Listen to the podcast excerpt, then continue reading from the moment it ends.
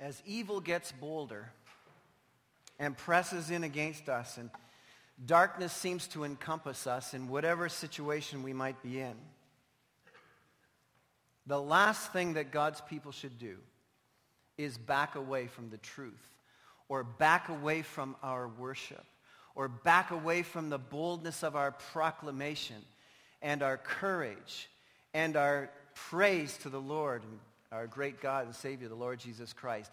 We need to continue to be the ones who praise him and glorify him in the highest because he is great and wonderful and worthy of our praise. And so this morning, in the midst of whatever circumstance you might be in, in the midst of the darkness that presses in upon us in our culture, in our setting, I have very good news for you this morning, and I want you to hear it. But when the time had fully come, God sent his son, born of a woman, born under law, to redeem those under law, that we might receive the full rights of sons. Because you are sons, God sent the Spirit of his Son into our, our hearts, the Spirit who calls out, Abba, Father. So you are no longer a slave, but a son. And since you are a son, God has made you also an heir. Isn't that amazing? Amen. Father, we are here in your presence. We have been blessed by our opportunity to be together and share with one another the, the great things of God, to lift up our voices in praise and to pray and to call out to you, Lord, that sets us apart as different from all the other peoples of the world, the people who call on the name of the Lord. And we have been able, Father, now to hear the proclamation of your word and what is yet to come. And so, Father, I pray that you would lift up our hearts Lift up our heads. Where does our help come from? Our help comes from the Lord, the maker of heaven and earth, who is in charge of all things and purposes all things according to his great and powerful plan and will. And so, our Father, I pray as God's people, we might become bold in our proclamation, that we might be encouraged with the truth, that we might praise you with, with um, exuberance, our Father, and that the joy of the Lord might be our strength, I pray. In Jesus' name, amen. This morning, my only goal is that you might be encouraged with the wow factor of Christmas. That you might once again look at it and see what God has done for you. Every detail is laid out for us here. I was reading, of course, from the book of Galatians, Galatians chapter 4, verses 4 and 5. We're going to look there this morning at, in depth at, at each of these phrases. Each detail is a spectacular piece of doctrine that teaches us about the greatness of our God, his control, his sovereign love for us, his grace and his mercy, and what he has done for us that we might not that we might be people who understand fully what the Christmas message is in a time when people need desperately to hear what the truth is. And obviously we, we need to understand that, that the Son of God in this picture of Christmas has invaded our earth and invites all who would be faithful and, and, and reach out to him that he might invade our hearts, that we might experience Christmas in our own lives. I believe that this is probably the first actual New Testament recorded account of Christmas the way our Bibles are laid out, we often think, well, Matthew was the first and then Mark and Luke. That's not how it, just because it's laid out that way is not the way it was necessarily recorded. In fact, this is probably the earliest of the New Testament writings. And, and this, these two verses are probably the first that was set out by pen and paper to record the truth of Christmas. And so it is packed with doctrine. And um, the Apostle Paul puts it, places it right here in the middle of his letter to the Galatians, that it might be a breathtaking presentation and portrait of what God has done for us. Most of us probably can remember um, our favorite or, or most significant Christmas gift we ever received. And if we think hard enough, it probably had something to do with something we really desperately needed and couldn't believe we got, or it was something that shaped our lives for years to come. Well, I want to talk to you this morning about the amazing gift that Christ, that God has given us, the amazing gift of Christ Jesus, which is what is urgently needed by every heart and is uh, something that will shape your life for the rest of your life. And so if our Bibles are open, I want to talk to you about God's amazing Christmas gift to us uh, with respect to um, God's great vision and his plan for us. Now, I want you to know that w- with every great vision, there are basically three elements. There's a problem, there's a clear solution, and there's why you should respond now to that clear solution. And God has already established the pattern of what great vision is. Our God is the great visionary. He's the one who who brings his purposes and his great and grand plans to be. And, and as he presents his vision to us, it, it is generally laid out in that pattern where there is a problem that is laid out, there is a grand solution that is brought to the problem, and then there is a reason why you should respond to it. And, and that's precisely what he does here. Uh, the Apostle Paul, in packaging this presentation of Christmas, um, bookends the uh, verses 4 and 5 with a gigantic problem. The hopeless reality of humanity. Notice in verse 3, it says there, so also when we were children, we were in slavery under the basic principles of the world. In other words, the hopeless reality is, of all people outside of Jesus Christ is that, the, that we, are, we were in or are presently in slavery to destructive forces that are pulling all the strings of the lost masses. In Ephesians, it talks to us about we are dead in our trespasses and sins. We are doomed because of that. That's the simple reality, the horror of being powerless to destructive forces. And I said that he bookended it because by the time you get to verse 8, you realize that he's talking about these destructive forces as being those that are not gods, by nature not gods, or are demonic forces. And so all of this package deal of the horrible reality, the horrible mess, the hopeless mess of humanity is that pulling all of the strings of the hopeless masses are destructive forces that seek to destroy, steal, and kill. Now, um, I pretty much had most of this sermon put together long before Friday. When we, as a people, were brought into a confrontation of what destructive forces Paul is really talking about here. The uncovering and unmasking of unmitigated evil and wickedness that would go into a classroom and destroy 20 little six-year-olds and teachers. And I know that you as God's people are going to be put on the firing line to answer questions about such things, if you haven't already. And if you haven't already, you will have to answer. And I introduced to you this morning that this is not a time for God's people to crawl into a cave and hide. This is an opportunity for us to be bold in our proclamation about the truth of our universe. The big question that is thrown out at you or will be thrown at you is where is God in all of this? Where was God? Let me tell you something uh, that uh, I've been trying to urgently tell you as we've been moving through the book of Galatians. We are in a spiritual battle of unthinkable proportion. Most of us spend a lot of our time thinking that we are safe and we are fine and everything's okay. The simple truth is that what happened on Friday morning in Connecticut was just a tiny opening of the veil of what is really happening in our universe. The universe of principalities and powers, evil and wickedness. And I want you to know, if you don't already know this, that unless the restraining hand of God's gracious and merciful hand were upon our world all of the time, were upon our classrooms and our churches and all of that, Every single six-year-old would be gunned down across this country, across the country to the south, across Europe, across every country in the world. Because Satan's purpose and agenda is to steal, kill, and destroy.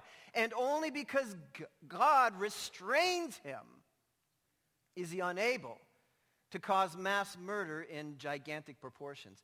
That's just one evil event that's happened in Connecticut. We know what's happening in Syria and around the world where evil and wickedness is having its way and destroying people. Where was God? Where is God? God is giving us every breath this morning.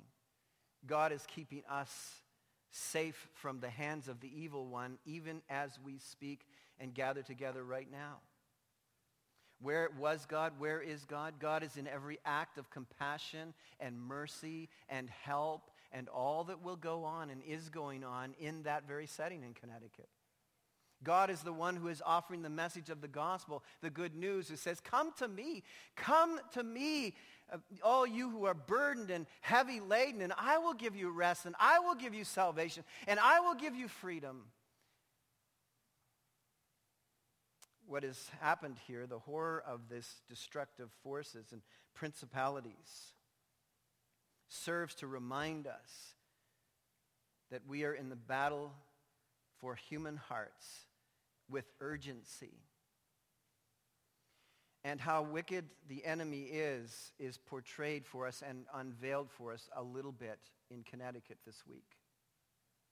I got to thinking that um, what happened at that little school with those little kids is not dissimilar to what happened 2,000 years ago in, a little town called Bethlehem. When a wicked, evil king was filled in his heart with the wickedness of Satan and ordered that all kinds of, or the, the, the little boys under two years old in, in the town of Bethlehem would be slaughtered. Probably about 20 or 30 of them. And here's how wicked Satan is. Herod thought he was going to go and kill Jesus. He had an agenda to kill Jesus. The other little boys were just extraneous.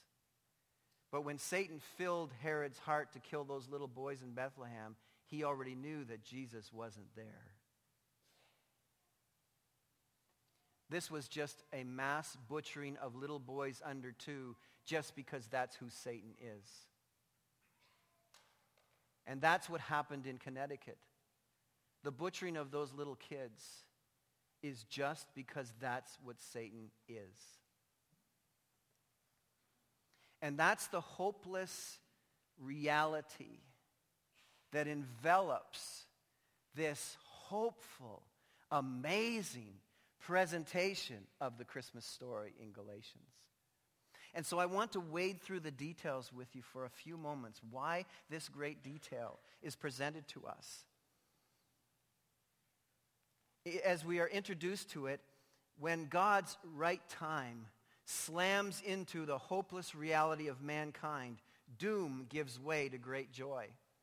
I love the way this is put. But when the time had fully come, when God's timetable, uh, according to his sovereign plan and purposes, had come to be, when everything was just right in God's deliverance daytime table, then God acted.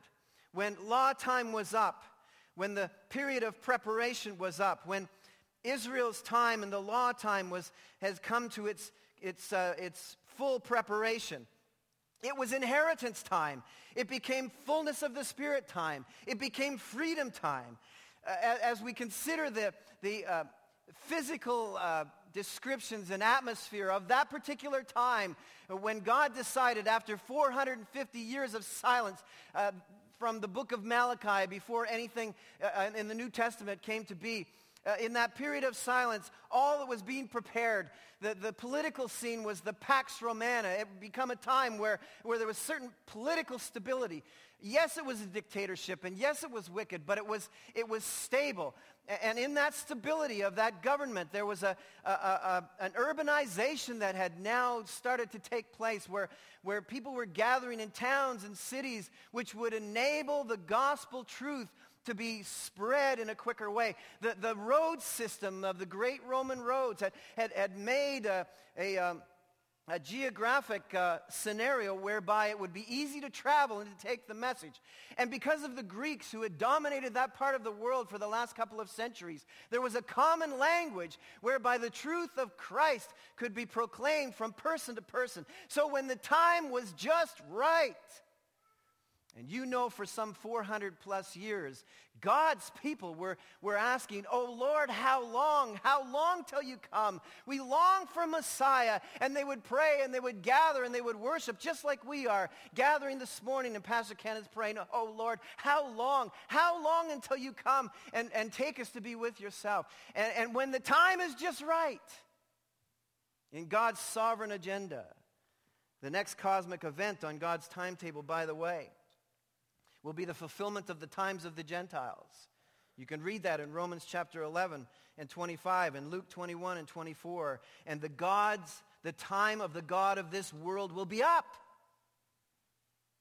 when it is just right in God's timetable.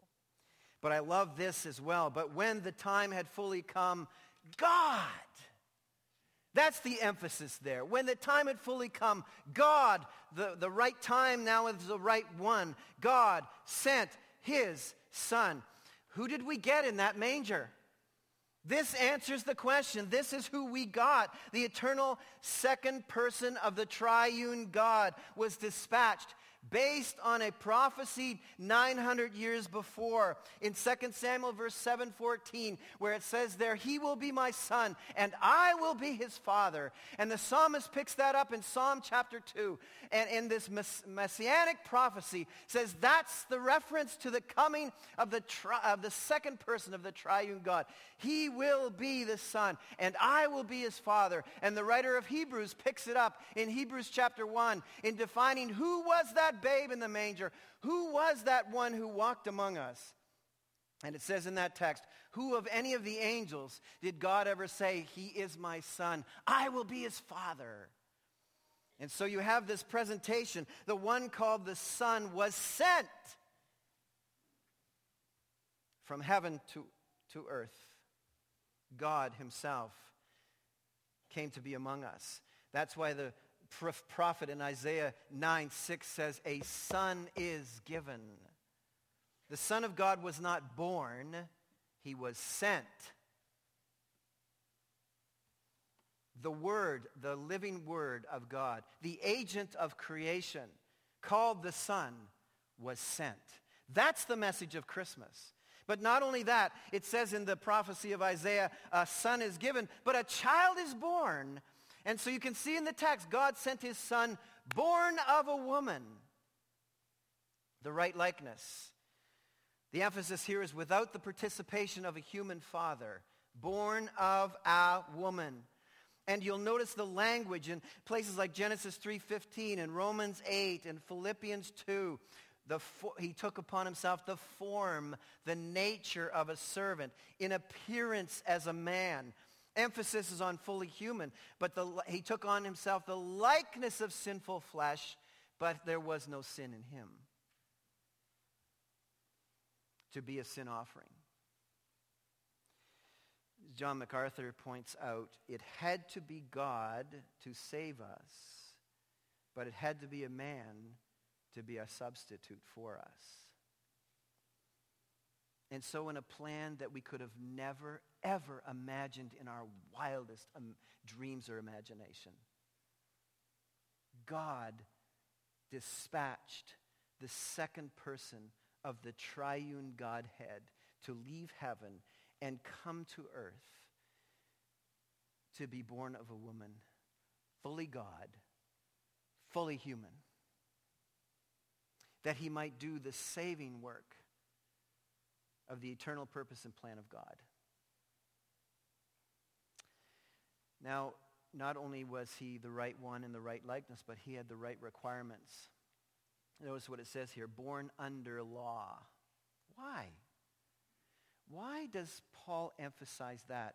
Especially in the book of Galatians, when he is so adamant that we live our lives by trusting in Christ alone and, and makes the distinction between the, the law and, and the grace of God. why does he say this? Born under law. Why does he emphasize this? It is absolutely stunning but imperative for us to know that Jesus, Jesus, the Son of God, came to faithfully fulfill what no other person was able to do to that point or would ever be able to do. And that is to fulfill every precept and demand in obedience and perfect conformity to all of God's requirements. He was under the law, but never under sin, because he alone was the only one who ever meticulously, perfectly fulfilled every single precept and demand. Which, because, makes him the perfect substitute for us. There was no violation of anything of the Father. And so he becomes the perfect representative of not guilty before God. And I want to I want to check out with you for a moment Romans chapter 8 because there's some rich stuff we need to see there.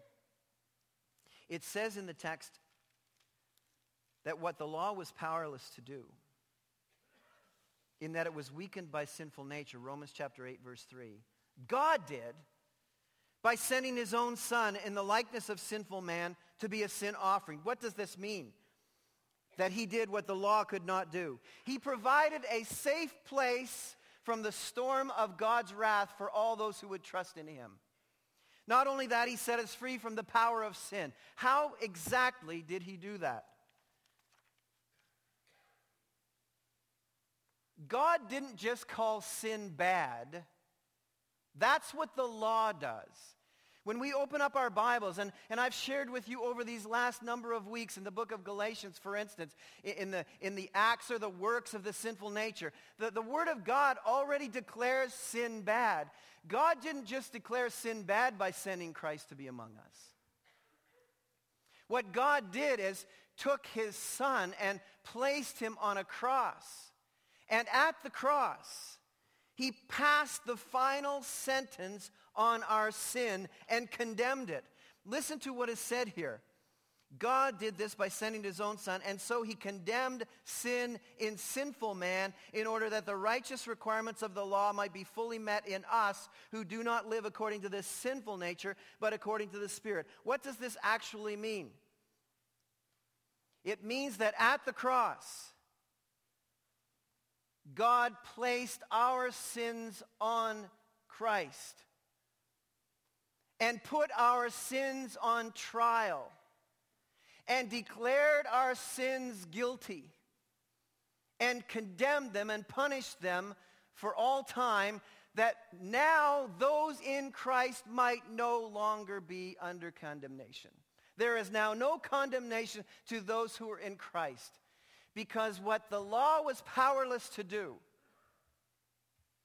which is transform us, change us, save us, uh, bring our sinful nature uh, under the dominion of the power of God.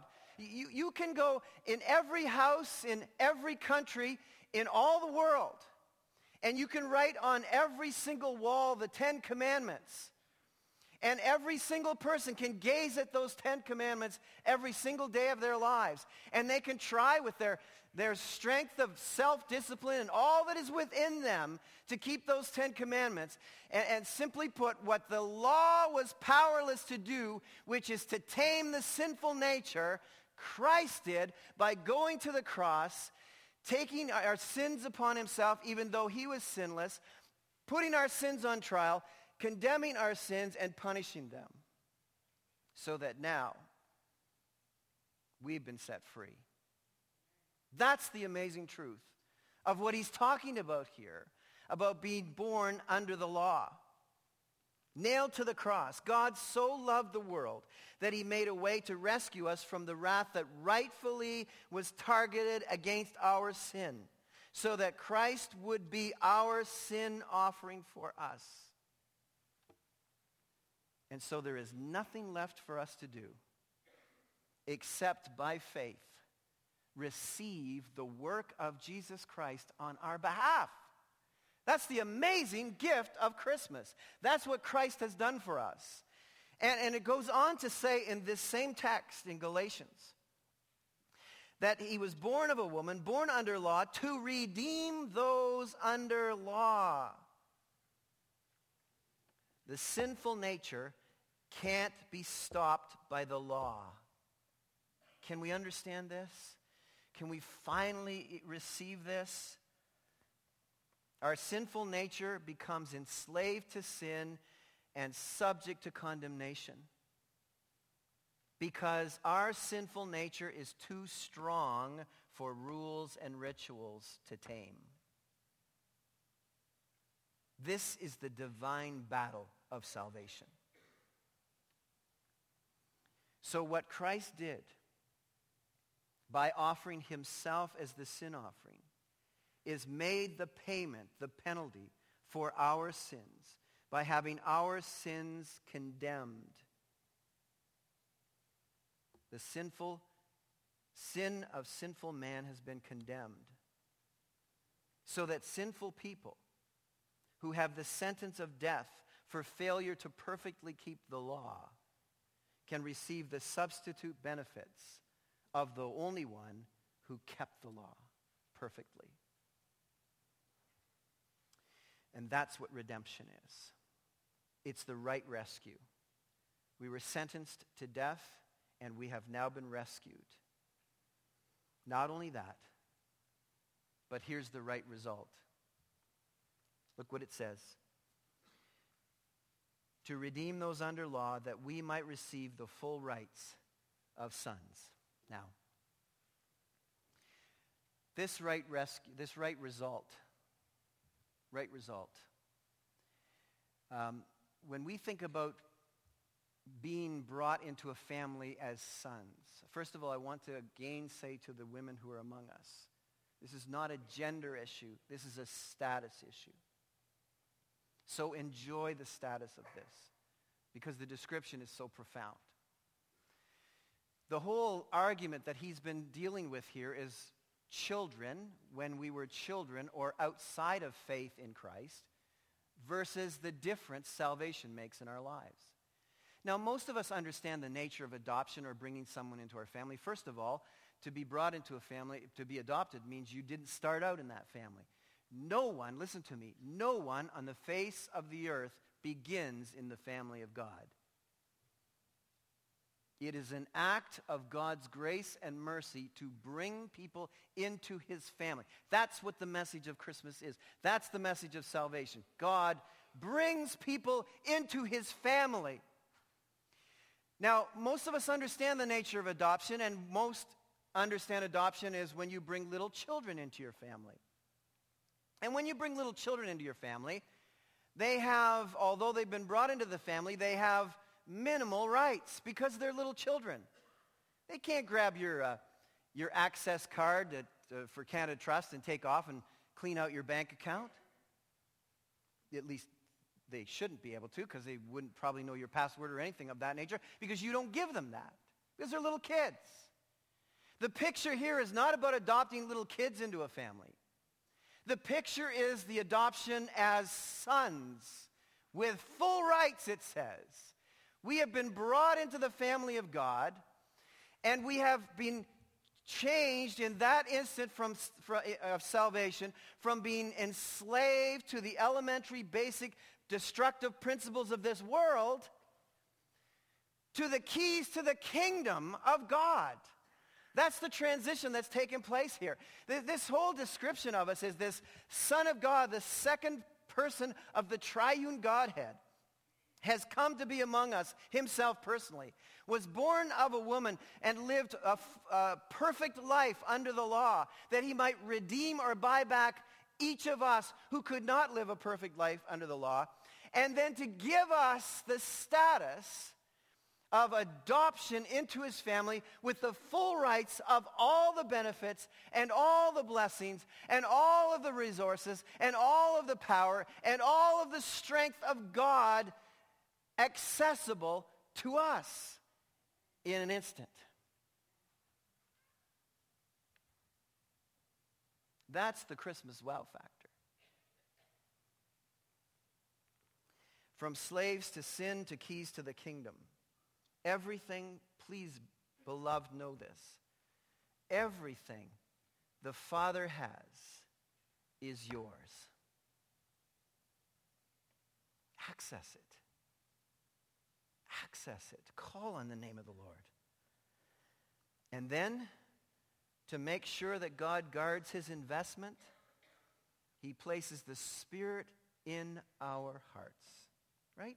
And because you are sons, because he has brought you into his family, he has sent the Spirit of his Son into our hearts. The one who calls out Father. So you're no longer a slave, you're a son.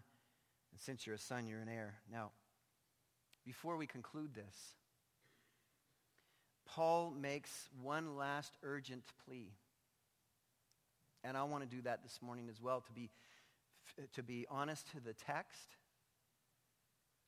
and to be um, sensitive to the fact that the Spirit of God is at work among us.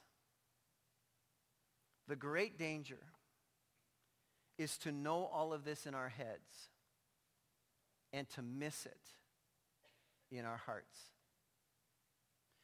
That's why he continues on to, to, bracket this grand picture and vision of what God has done for us by saying, formerly, when you did not know God, you were slaves to those who by nature were not, are not gods.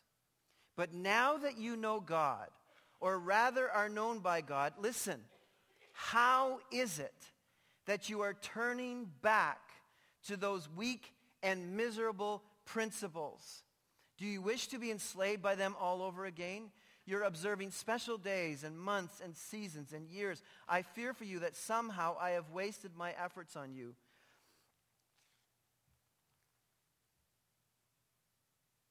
Satan tipped his hand so that we could all see his evil and wickedness this past week.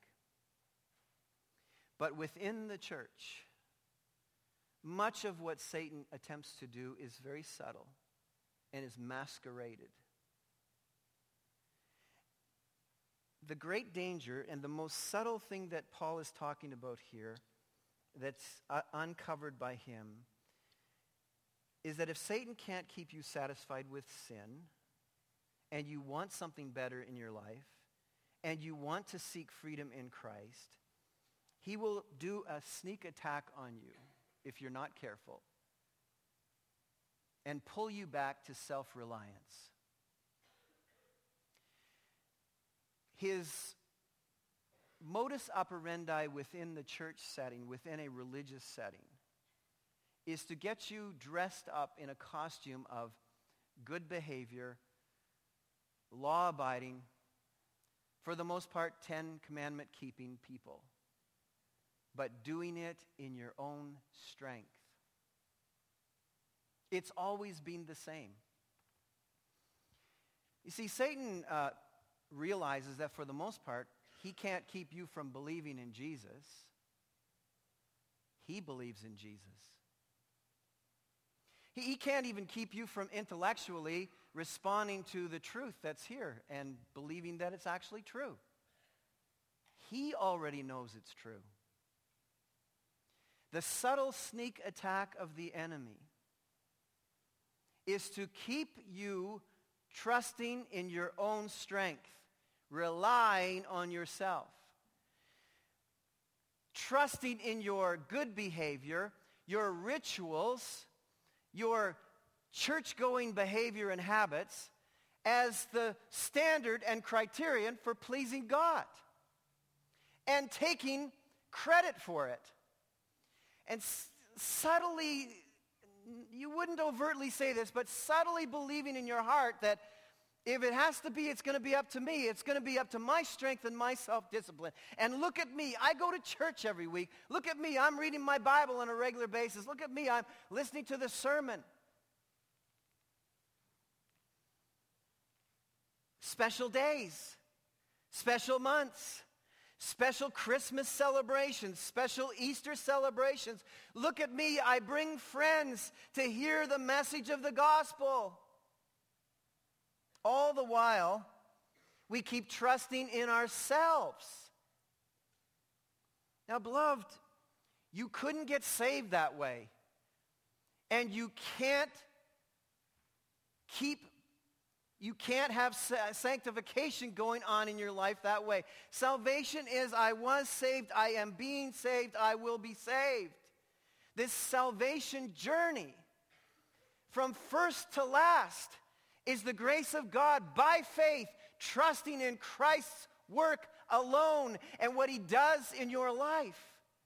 I can't bring any of my strength or my, my um, my uh, discipline to the Lord and say, look at me, look at what I've done. Look at what I'm doing. Look at how I'm depending. The reason that I'm convinced that this is, uh, uh, is alive and well even in our own congregation is because this has been the thing that has dogged the Christian congregation since the time of Paul. And I know some of you have, have, have struggled with this whole series and understanding the nature of, of trusting in Christ by faith, relying on him alone and not in your own strength, of not seeking to bring any of your gifts or behavior to God and saying, look at me, look at this, look what I'm doing. I know you've struggled with this. But the simple truth is, so long as anything is manufactured in your own strength, your own trust in yourself, you will take credit for it. And God will be defamed. He's always wanted that of us. That's what he did in the Garden of Eden. You will be like God. Go ahead, Eve. Take this. Do this. You will be like God.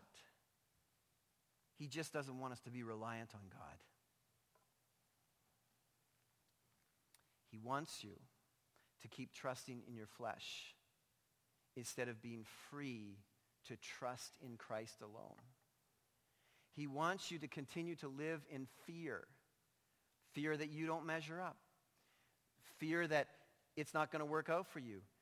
Fear of what's going to happen to you if you don't intervene in your life rather than faith in God.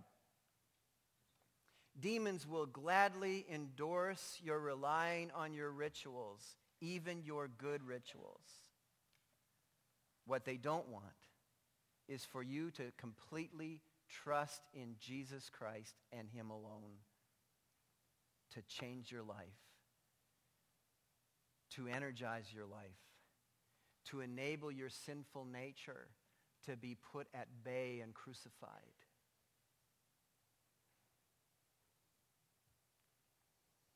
It really comes down to this, beloved. Am I going to try to keep myself a religious person? Or am I going to love Jesus Christ with all my mind, heart, soul, and body and strength? That's the dividing line. Will I love Jesus Christ and give myself to him and daily, daily, by faith, call out to him and trust in him alone? That's what sets before us every time we come to the truth of the gospel. What he has for us is freedom not freedom from ah, not, not, not freedom, freedom from restraint. Freedom for faith in Christ. To trust him. To rely on him. That's the distinction. We've become a son. An heir. With the Spirit of God in us until Christ is formed in you. That's why Paul was so urgently calling to them in verse 5 3. Again, I declare to every man who lets himself be circumcised that he is obligated to obey the whole law. You're trying to be, you who are trying to be justified by the law are being alienated from Christ. You've fallen from grace. Anybody who's trying to be made right before God because of the behavior they in their own strength are doing, even if it's good.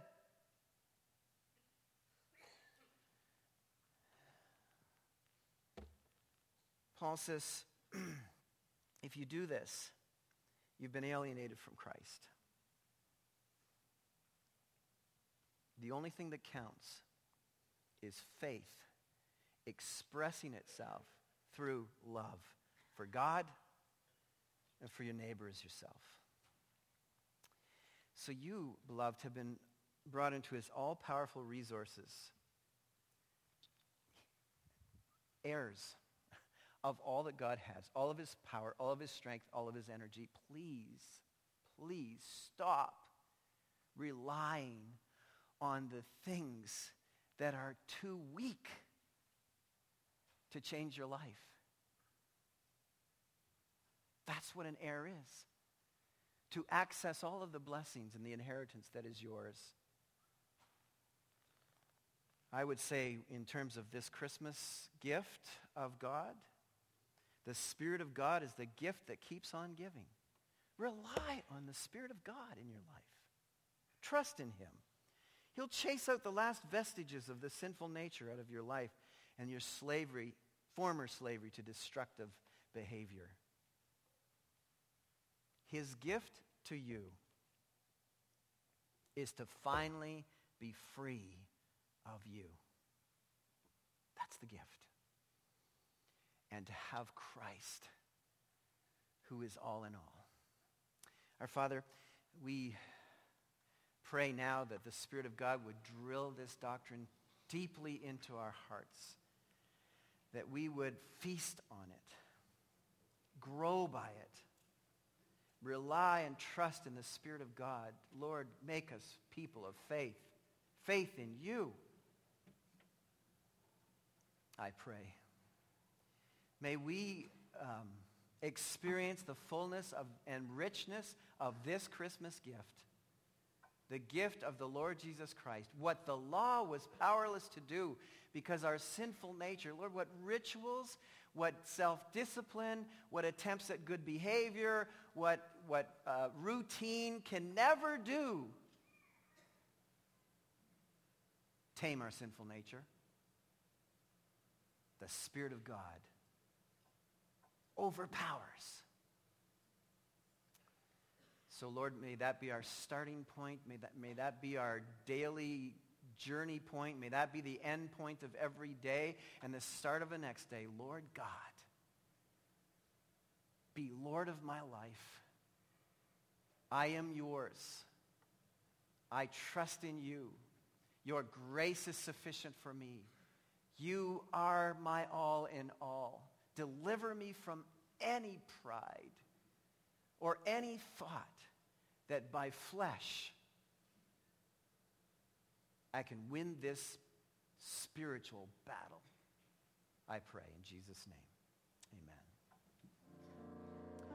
Someday, each of us are going to stand before Jesus, the Lord Jesus Christ. And that question will be raised, why should I let you into my heaven? And I can tell you for sure that my heart will break in a thousand pieces if anybody in Calvary or who's been in the sound of this ministry were to stand before Jesus Christ and say, well, I went to church every Sunday. I always brought people to the Christmas musical. I read my Bible regularly. I did really charitable and nice things. I use the talents and abilities I have to, to teach people about Jesus. I think the uh, last phrase of this great Christmas hymn we just sang really says it all. The real answer. By thine all sufficient merit, Lord Jesus raised us to this glorious throne. That's it. It's not us. Nothing of us. How arrogant and prideful for us to think that we could bring anything to Jesus that would save us, would merit our salvation. Our salvation is by a gracious act of a merciful God who reached down even while we were yet sinners and loved us turned us around and brought us into his kingdom and loves us and put his Holy Spirit in our hearts that we might learn how to trust in him and live by faith in him alone and be satisfied in Christ. That's the Christmas truth. Make sure, make sure that you are trusting in Christ alone for your salvation and for your sanctification, for your growth. Depend on him, rely on him. The demons don't care if you believe, but they shudder at a saint who's on her knees, relying on Christ alone. That matters. And that's the message at the water cooler this week. Don't shrink back. It's not going to be about your attending church and your good behavior and you're going to Christmas musicals and Easter programs and all of that. It's going to be about what Jesus Christ alone can do in your heart and alone can do in the hearts of those who are in captivity to their sinful nature. And the reason a man goes in and shoots 26-year-olds is because his heart is captive to sin. And there is no amount of presidential edicts and management of sin that will fix that. It is only by the transforming work of Jesus Christ who buys us out of that slave market and changes us forever. Beloved, hold on to that for dear life because God has got a hold of you. Our Father and our God, I pray this morning, oh God, help us. Help us to do what we can't possibly do. Help us to live for you and you alone, I pray, in your strength because of your grace. Amen.